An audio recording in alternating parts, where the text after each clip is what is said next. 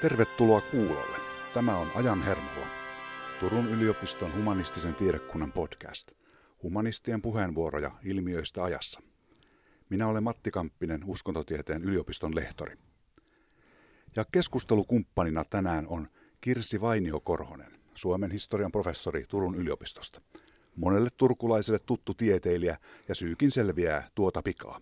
Tervetuloa Kirsi. Kiitos. Kerrohan Kirsi, mitä kaikkea oletkaan pitkän urasi aikana tutkinut? No, ehkä voisi kiteyttää, että olen tutkinut naisia ja naisten työtä ja aika paljon juuri naisia Turun kontekstissa. Eli turkunaisia naisia 1700-luvulta ihan nykyaikaan asti, ehkä näin pähkinänkuoressa.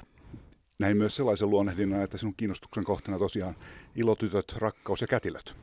Kyllä, ja nimenomaan tässä työn kontekstissa.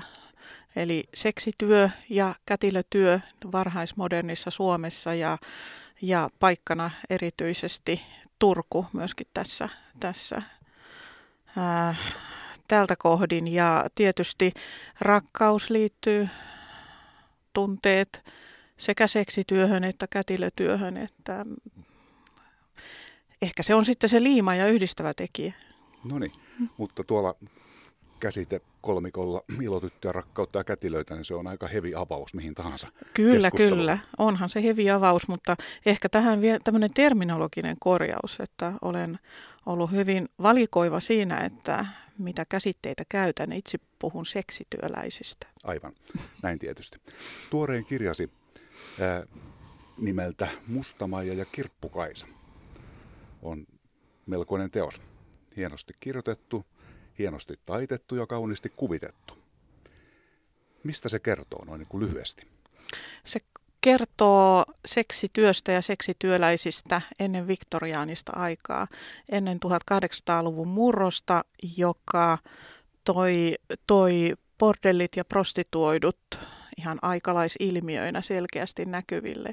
Eli tässä pohditaan sitä, että minkälaista – oli seksi työnä ennen tätä aikaa ja, ja itse olen tullut siihen lopputulokseen, että, että voisi puhua ehkä tämmöisestä silpputyöstä ennemminkin kuin maailman vanhimmasta ammatista. Eli seksiä myytiin monen muun ikävän ja hankalan työn ohessa. Kerättiin pennosia sieltä sun täältä, oltiin pyykkäreitä ja siivoja ja, tai kapakkapiikoja ja sitten – osa näistä naisista, köyhistä naisista, on tietysti kyse hyvinkin köyhistä naisista, niin ansaitsi myös seksin myynnillä.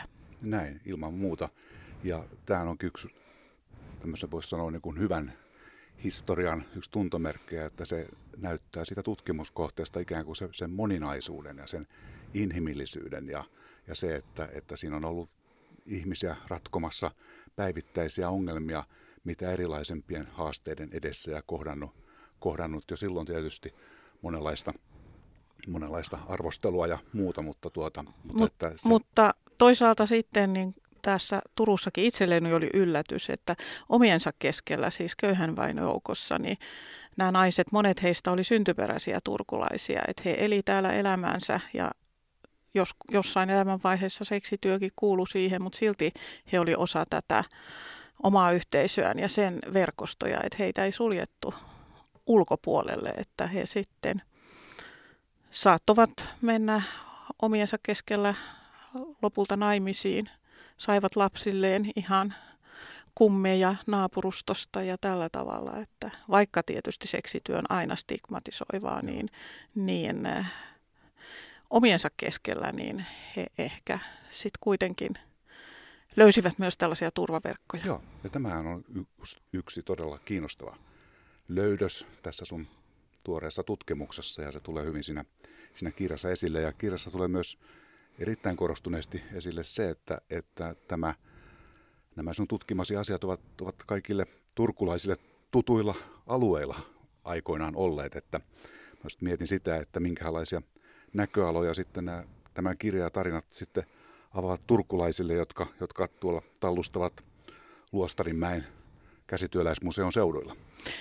Niinpä, siis Luostarinmäki, siis olen tutkinut tosiaan aikaa, joka äh, alkoi Turun palosta 1827 ja nykyturkolaisen on tietysti täällä Vehmaiden puistojen ääressä vaikea ymmärtää, mitä se elämä oli siinä lähes palaneessa kaupungissa, jossa ei myöskään tietenkään ei ollut puita, ei ollut kukkia, ei mitään tällaista kaunistavaa elämääkään edes ympärillä. Oli suuri asuntopula ja, ja ihmiset ahtautuivat sinne, mistä katto löytyi pään päälle. Ja Luostarinmäki käsityöläismuseohan on kuuluisa siitä, että se on palanen palolta säästynyttä Turkua, mutta se merkitsi sitä, että siihen aikaan se oli todella hyvin köyhän väen ahtaasti asuma-alueet. Yhdessä pihapiirissä saattoi asua 7-80kin ihmistä. Ja, ja tällä alueella tosiaan asui kymmenesosa näistä mun tutkimistani seksityöläisistä. Ei siksi, että siellä olisi ollut bordelleja, vaan siksi, että siellä löytyi erittäin halpoja vuokrahuoneita, joita sitten vielä jaettiin, jaettiin muiden kanssa. Ja toinen syy oli se, että sen ajan Luostarinmäellä oli krouveja, kapakoita, joissa sitten löytyi krouvipiian työtä, jonka ohessa sitten myös saatto sitä seksiä myydä. Eli alueena se Luostarinmäki, jota itse kirjassa tutkin, on äh, sekä ulkonäöltään että varmasti äänimaailmaltaan ja tuoksu hajumaailmaltaan hyvin erilainen, mitä tämä nykyinen museoalue, mutta silti se on yhä siellä olemassa ja voi vaikka lukea kirjan ja mennä sinne käyskentelemään ja miettimään, että millaista Aivan. se elämä oli silloin 150 vuotta sitten. Kyllä, ja tätähän juuri hyvä tutkimus tekeekin, että se tavallaan avaa niitä syitä ja olosuhteita, esimerkiksi juuri tähän paikan valintaan ja muuta, jotka sitten ovatkin ihan tavallaan arkijärjen mukaisia ja ymmärrettäviä. Ja, ja sehän tekee juuri tuosta menneisyyden elämästä, elämänmuodosta tekee ymmärrettävää ja sen takia näitä tutkimuksia tehdään ja näitä kirjoja luetaan. No, olet myös yleistajustanut tutkimusta monille eri areenoille. Ja yleisöthän ovat aina erilaisia ja sinua on kehuttu hyväksi hyväksi yleistajuistajaksi. Niin, mikäs on resepti tämmöiseen onnistuneeseen popularisointiin? Kirjoittamisen harjoittelu, että olen kirjoittanut paljon että, ja kiinnitän, oli se sitten populaarimpaa vai, tai vähemmän populaaria, jos kirjoitan suomeksi, niin eh, se, miten kirjoitan, niin kiinnitän siihen kyllä aina kovasti, kovasti huomiota ja, ja en, sanotaan, että en tengi tieteellisyydestä, mutta tietenkin voi kirjoittaa monella tavalla ja käsitteetkin voi avata monella tavalla ja sillä tavalla, että oikeastaan kuka tahansa voi lukea tekstiä. Että ihan vaan, että siihen kannattaa alusta lähtien kiinnittää Näin se on. huomiota. Joo. Ja sitten eikö ole myös niin, että, että tämmöisen populaarin tekstin tuottaminen, niin se samalla sitten avittaa kyllä sitä ihan sitä hieman hidasliikkeisempää tieteellistä tutkimusta, että sehän monesti tuo, tuo tekijälleen sitten semmoisia ajatuksia, että oikeastaan nyt kun tästä kirjoitan tällä tavalla, niin, niin, niin tätähän pitäisi oikeastaan katsoa syvemmälle. Kyllä, ehdottomasti näin on.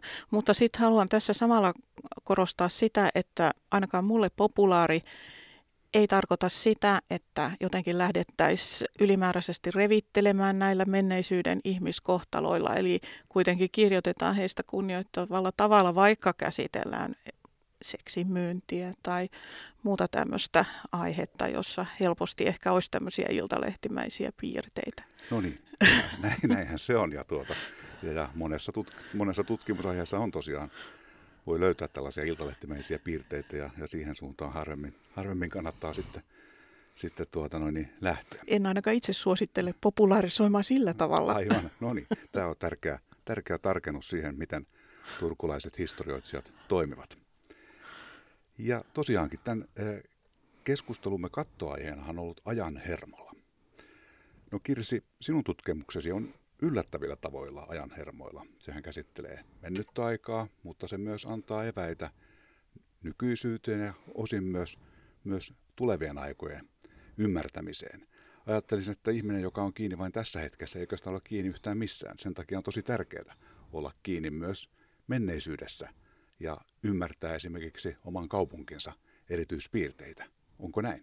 Kyllä, ehdottomasti. Ja ehkä tässä lopuksi voisi kertoa esimerkkinä luentosarjan pidin juuri eurooppalaisen ja suomalaisen seksityön historiasta 1700-luvulta nykypäivään ja luentosarjan päätteeksi kurssi teki ekskursion Luostarinmäelle ja siellä kävimme tutustumassa näihin pihapiireihin, joissa näitä mun tutkiminen seksityöläisiä oli asunut, elänyt yksin tai perheidensä kanssa monin tavoin ja kurssi suoritetaan luentopäiväkirjalla ja joka ikinen kurssilainen on alleviivannut sitä, että vasta kun he astuivat sinne Luostarimäelle ja katsottiin ihan konkreettisesti, että missä nämä ihmiset on eläneet, niin se nosti sen kurssin aivan uudelle tasolle. Et itsellekin tämä oli, oli tosi oikeastaan jännittävä tämä Joo. palaute. Joo, ja näin. miten suuri kokemus se sitten oli. Joo, kyllä. Joo, ja tavallaan se oivallus siitä, että, että mitä se elämä on voinut olla yhdessä Joo. sen tiedollisen aineksen kanssa, niin sitten se moniaistillinen kokemus niistä mäistä ja rakennuksista. Kyllä, muista, niin. eli se oli jännittävää, että monet heistä oli lukenut tämän kirjan, he olivat kuunnelleet mua luennolla, mutta vasta kun menimme sinne ja yhdessä koimme tämän tilallisesti tämän turkulaisen seksityön historian, niin se oli tällainen vau-kokemus. No niin.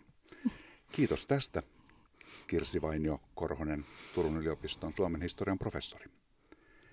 Eli ajan hermolla ollaan tässä keskustelusarjassa myös siksi, ettei tarvitse hermoilla.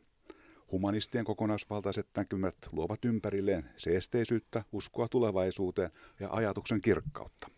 Sitä hyvää lisää odotellessa seuraavaan kertaan. Tämä oli siis Ajan hermolla, Turun yliopiston humanistisen tiedekunnan podcast ja minä olen Matti Kamppinen.